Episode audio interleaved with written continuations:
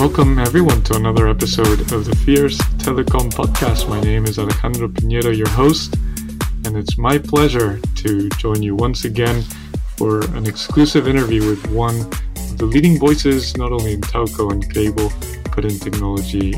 So she recently got the award of the fiercest woman in telecoms. She is Sujata Gosalia, Chief Strategy Officer at Cox Communications. Sujata, welcome to the podcast. How are you? Hey, thank you, Alejandro. Thank you for having me. So, Sujata, we'll, start where we start with everyone here in the podcast. And I'm sure many of our listeners are familiar with you, but for those uh, of them that aren't, could you tell us a little bit about yourself and what your role is at Cox? Absolutely. So, my name is Sujata Gosalia, and I am uh, the Chief Strategy Officer at Cox. So, I have responsibility for helping to set the strategic vision and growth agenda for Cox Communications, which is as you know, the largest private telecom uh, provider in the United States. So that means I, I get a, I think I have the, the best job in the company. Uh, I get to think about our strategy um, and also new businesses uh, that we seek to develop and incubate. Um, I also lead our businesses in the areas of IoT, edge computing, and connected health. Uh, and I also get to oversee our uh, Cox Media business, which is our marketing and advertising sales arm. And you know, I know you mentioned it's the best job in the company. Obviously, I can't judge that, but I will say is that you certainly have a, a unique role within Cox in terms of what you oversee in, the different areas. Obviously, you've already mentioned edge computing and connected health, which we can get into, um, and, and IoT as well. I guess the first question that pops to mind, even just reading about your role, how does a cable company get involved in IoT, edge compute, uh, well, connected health, even I guess? What what's the link there, um, and how did it get started? And what's the what path have you guys followed? Yeah, uh, well, first of all, I think that uh, sometimes I think cable gets a bad rap uh, as being uh, slow uh, and and not innovative. I actually think cable operators are super entrepreneurial. Uh, when you think about our history, we have time and again moved into new technologies and new uses for our technologies that bring new capabilities to our customers and the various environments we serve. So if you think about video uh, to broadband and beyond, I kind of put these moves uh, very much in that lineage, uh, and I think they're no different from those. So, if you think about who we are today, uh, our broadband infrastructure, which is um, you know really pervasive when you think about the presence we have in providing connectivity to so many different environments, whether that is uh, in the home, uh, businesses, schools, hospitals, stadiums, you name it. You know, we play a really important role connecting the communities we serve. Uh, and probably there has been no other time where we've felt that criticality more uh, than in the last two years, you know, as we've had to work and learn and live in different ways. And so we're really uh, proud of that uh, responsibility we have at Cox, and we've invested significantly in ensuring that infrastructure delivers, you know, the best possible experience we can to our customers. Uh, but beyond just uh, providing awesome connectivity, we want to make sure that we're helping our customers solve more of their problems um, by taking advantage of what we think connectivity can enable. Uh, and that's really how uh, our ventures in IoT, uh, like Cox2M, which is our uh, our venture that uh, focuses on massive IoT solutions, uh, or Cox Edge, uh, which is our own uh, edge compute infrastructure. You know, that's how we got those started, and we'll continue to look for new ways that we can add value to customers we serve through additional services and business lines. So, when you've been looking at these new services and, and business lines, what have you perhaps found to be the biggest challenges? Um, you know, and, and, it could be whether it's internal as someone operating new businesses and, and trying to disrupt and innovate internally, but perhaps even externally. You know, you talk about that stereotype that's there about cable companies. Perhaps that's come into play when you talk to potential clients or partners. Uh, what, what are some of those key challenges when you think back? Yeah, I think, well, I mean, I think you all know this for sure at Fierce, but innovation is hard. Uh, you know, there is uh, there are always challenges in building new things and in new spaces.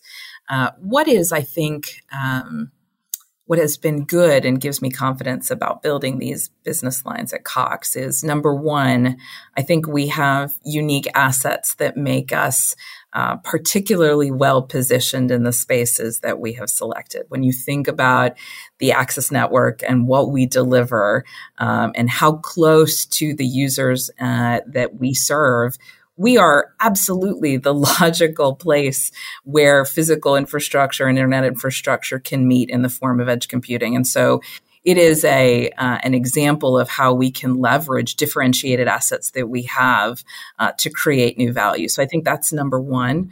I think number two for us um, has really been uh, that I think that these areas align very strongly with our vision and ambition. So, you know, we are constantly thinking because of our pervasiveness in the communities that we serve, how we take that internet into the next generation of capability.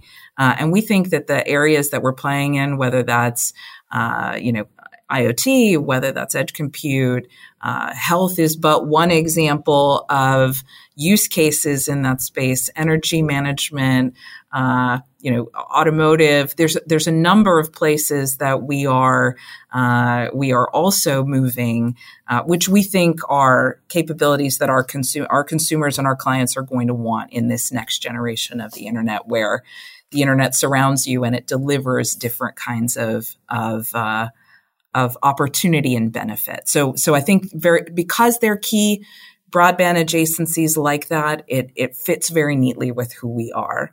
Um, I think the the next thing I'd call out is at, at Cox.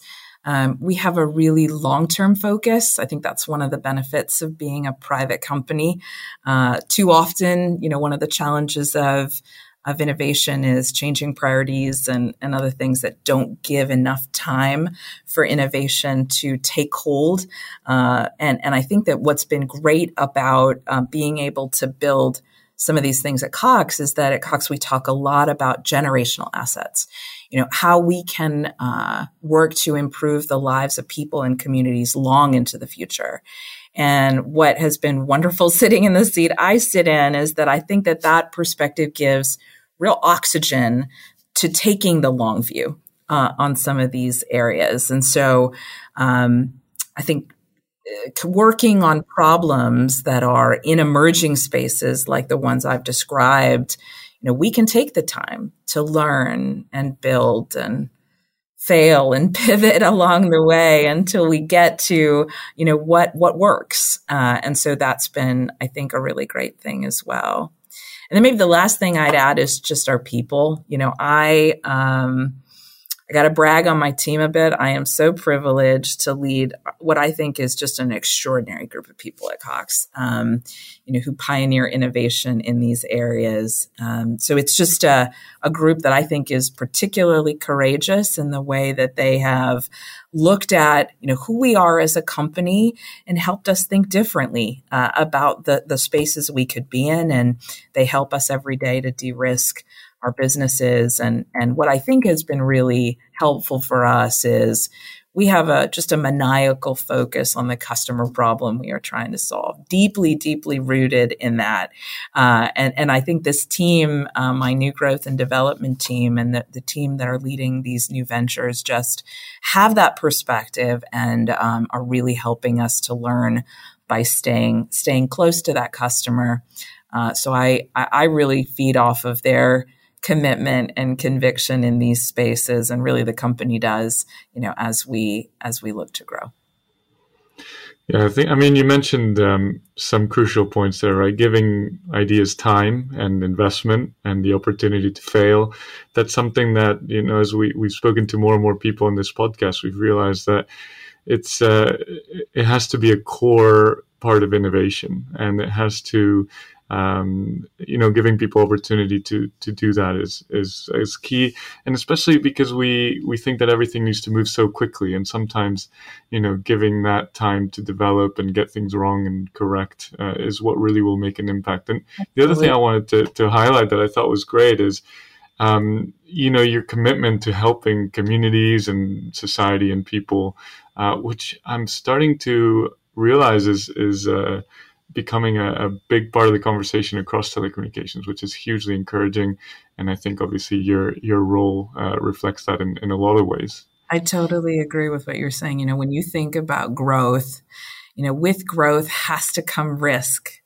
And with risk will inevitably come failure, right? I mean, just you don't you don't get there. And so just having a, a an environment in companies where where the folks who we were putting in charge of of taking those risks feel the the safety to do that uh, and to really test the boundaries of what's possible, I think is is you know I think most of the game really, um, and I think the, the, the point you make about communities, you know, I think that um, just the the need uh, to put kind of humanity in what we are doing uh, as an industry and how we actually help people live better. Um, you know, just I think each of us, and this is, I think, where you know we we are we are competitive with one another, but in in in this space, I think we all are on the same side. I think we've all recognized, you know, just how important it is for people to have access.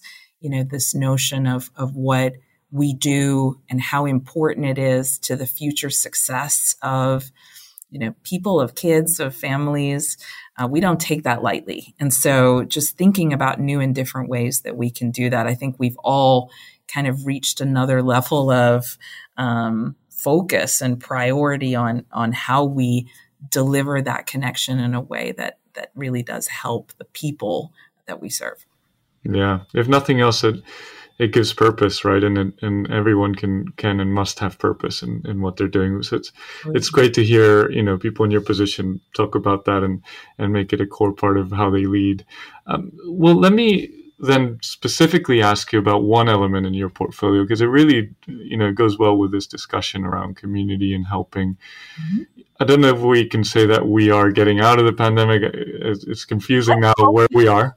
Alejandro let's hope we can say. we are all right. Yeah we're coming out of it um, or at least we're living with it in a way that's safe and and uh, you know with with the right tools in place to to get back to to the normality we we all miss so much smart health, right? I mean, this is a, a topic that that's become front and center uh, for for everyone, right? Getting access to the right people, also, uh, you know, making sure that folks don't have to be unnecessarily put in risk, um, and just the right sort of tools to to make sure that communities and also the healthcare professionals are able to deliver care as best um, they can.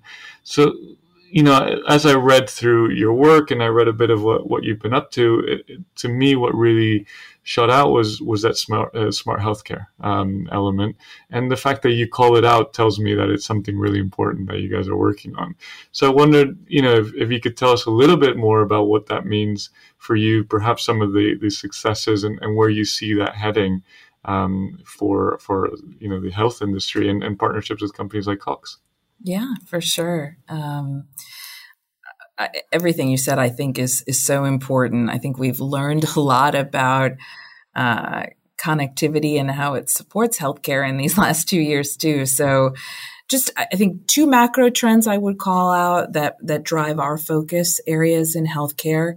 Uh, the first big one is just healthcare moving uh, to the home. So, uh, you know, if we think about what we've seen over the last two years, we've seen our traditional clinical environments that were just overrun, really, uh, with uh, needing to care for those who are suffering from this this horrible illness. Um, and at the same time, if we start back in, you know, April of 2020 and with lockdowns and, and as we've continued with social distancing over the last couple of years, we've uh, we've all found a need to find alternative locations uh, for other care needs. So whether that's a a regular, you know, well visit uh, for your, uh, you know, for your children, uh, oversight of chronic conditions, um, you know, what expectant mothers need to do uh, in monitoring their health, um, just all of those things. We've had to find uh, other ways and perhaps other sites of care for them. And so,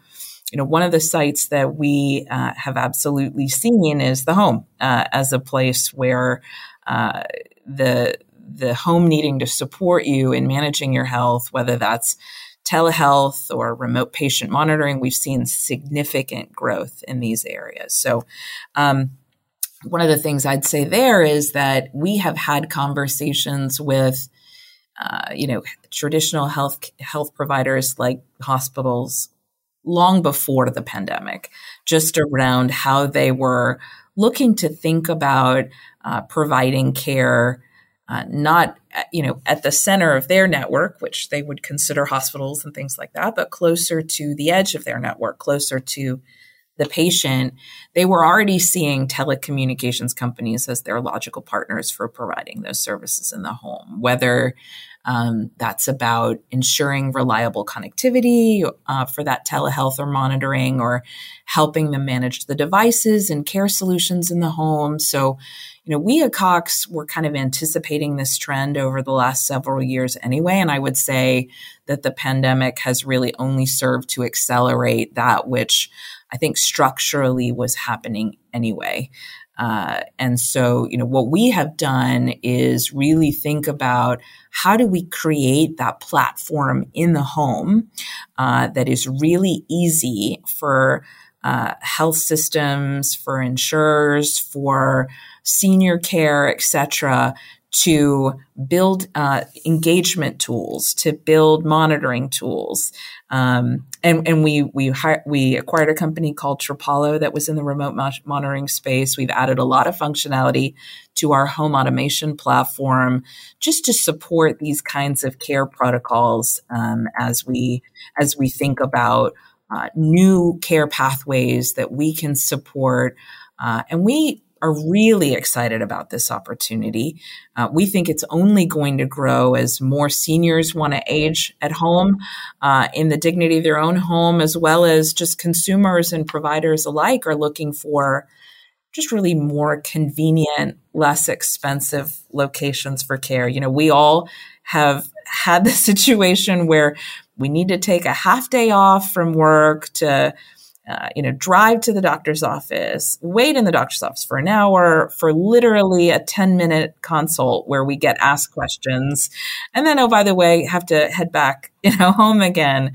That, that experience can be provided more efficiently for a patient but also in a way that allows uh, doctors to see more patients, to spend more time with their patients. We think it will create better outcomes as well as better experience. So we're really excited about supporting this because we've all personally seen the inefficiencies and we just uh, we'd like to see see that improved. And the uh, the second macro trend that I would highlight is really around uh, modernizing hospital operations. You know, the same uh, things that we've seen over the last uh, last two years is just the amazing work that our healthcare heroes on the front line have to do right? I mean it's and it's it's extraordinary uh, all the things that they do for patients and it's a, a, calling. They do it for again to you know your point purpose. I think there's no no uh, no profession that that can can say that more sincerely uh, and, and, you know, we at Cox are super excited about our opportunity to to help digitally transform some of these key operating activities in a hospital, uh, where we can take some of the manual tasks and admin burden that uh, that these nurses and staff have off of them. So, just you know, an example might be the amount of time a nurse spends searching all over the floor for an IV pump for a patient, or um, having to go and, and manually monitor temperatures of key pharmaceuticals. You know, vaccines is a is a great example. Uh, and this stuff sounds mundane, but actually, it's incredible how much time it takes. Uh, and how much time we can save uh, by transforming some of these these activities so that nurses and staff can spend the time doing what they actually want to be doing, uh, which is taking care of uh, patients, really. And um, you know, we think we can do those things, but we can also improve the effectiveness of operations in hospitals, uh, tracking expensive equipment and devices to, to minimize theft and loss, streamline ordering, improving patient flows uh, through the hospital. I mean, the list goes on of the ways that digital transformation can in, create efficiencies for the hospitals, which we know are, are operating on razor thin margins anyway, uh, but also improve the effectiveness and the experience of all involved. And so we've built a solution set which we call Cox Prosight, uh, which includes these, but also a lot of other use cases as well. And and and over time, we think that there are also additional areas of value uh, of IoT that can can also uh, kind of get right at the heart of care delivery as well. Uh, so so I think that the the you know the imagination is the limitation on the ways that we could be providing value uh, in these spaces and and what's also cool is that as we think about our our natural role, uh, role in the home already, uh, but also now providing some of these solutions in the home as well as in traditional care environments like the hospital, we also think over time we're going to be able to uh, support the patient as well as the provider through all those environments to create a much seam, more seamless care uh, experience. So that I think is the the the real um, uh, transformational change that we hope we'll be able to support. And I think it's just another great example of how you know, thinking about environments being connected and all the things that you can do to help uh, in those uh, environments to help businesses operate better, to help people live better.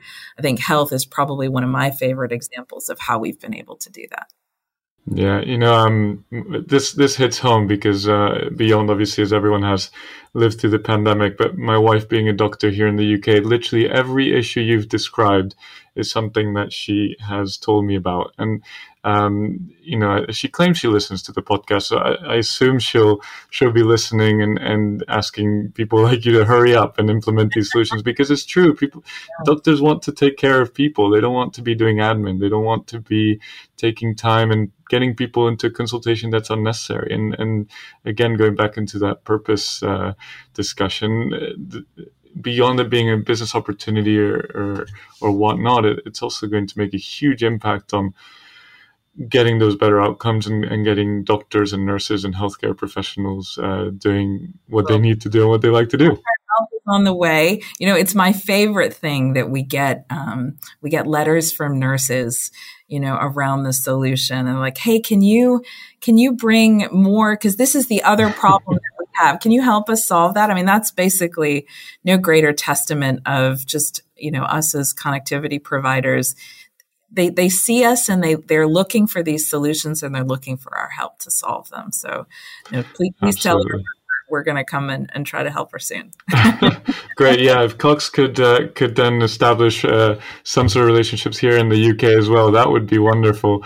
but in the meantime, I'll uh, we'll have to to live uh, with the realities of, of, the NHS and its wonderful wonderful work. Um, well Sujata, maybe a, a, change of pace here. I wanted to to really bring to light some of your, you know, your accolades. I guess the all the recognition you've you've gotten over the last uh, couple years and, and, further on, and and I did it because I, I love the list of awards that you you put on there. Or I don't know awards is the word for it, but at least you know the recognitions obviously I've already mentioned the fiercest, fiercest woman award last year, which I found to be fascinating. And for those listeners that don't know much about it, essentially it was like a March Madness bracket where we put uh, you know executives up against each other, and it was great because each face uh, in face to face match, quote unquote, was a great chance to highlight what wonderful work uh, each of these uh, women executives were, were doing and, and the impact. And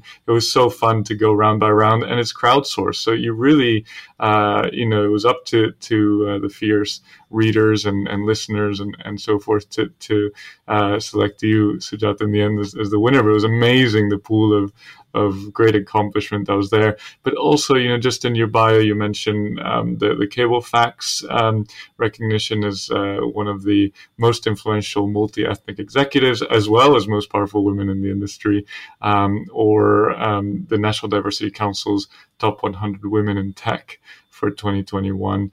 And the reason why I think these are so worth mentioning here is that diversity piece and, and really highlighting the significance and importance of diversity and different voices in our industry.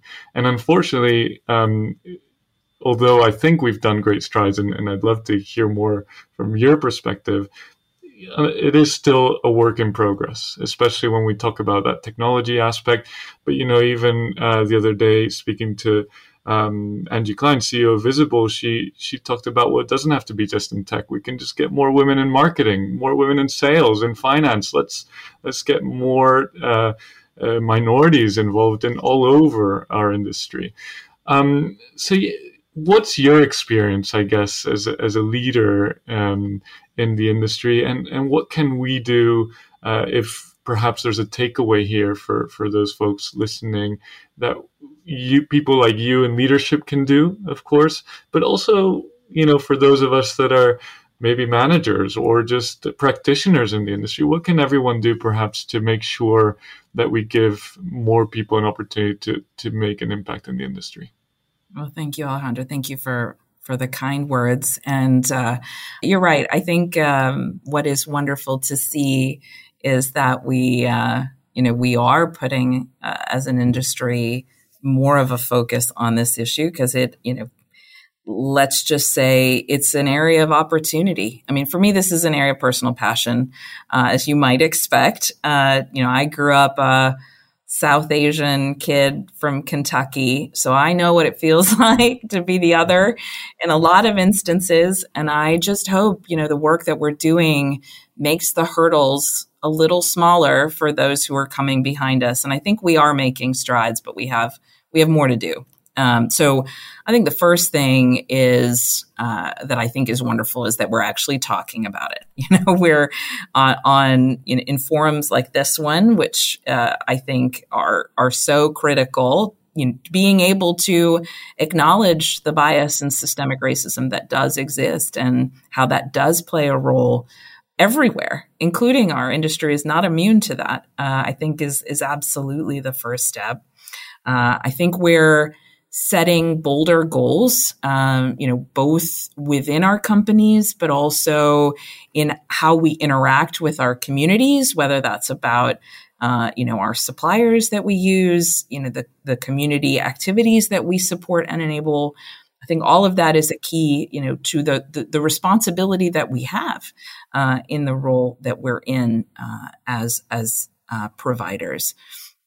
I think um, we're all also uh, driving significant actions uh, in our companies. And uh, I think it has to be about action. It just can't be about talking and admiring the problem anymore.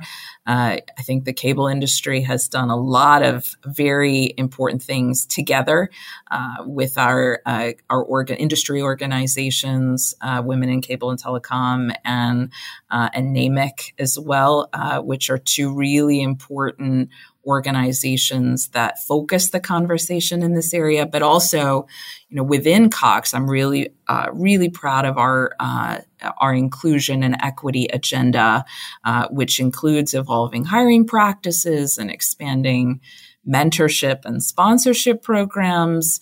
Uh, elevating our, our employee resource groups and affinity communities amongst many other practices. So think we're also creating a new level of accountability by measuring these things and being super transparent about representation uh, and where we're falling short uh, t- to make sure that we're um, really thinking about these things in the talent and business decisions that we make.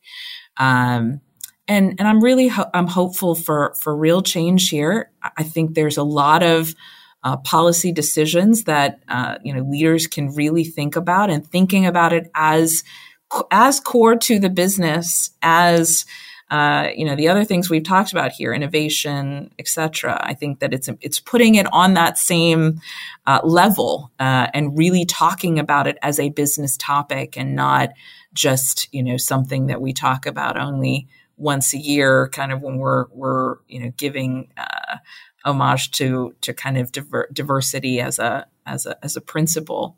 But I think you know there are things that each of us can be doing every day to help play a role in solving solving this issue, solving this and create and this really more than a, an issue, an opportunity because you know I firmly believe there's no monopoly on talent and genius, and so if you're not represented by everyone, you're actually limiting. Uh, the the amount of creativity and intelligence that you are harnessing as a company. So it's it's to your to your benefit to do it.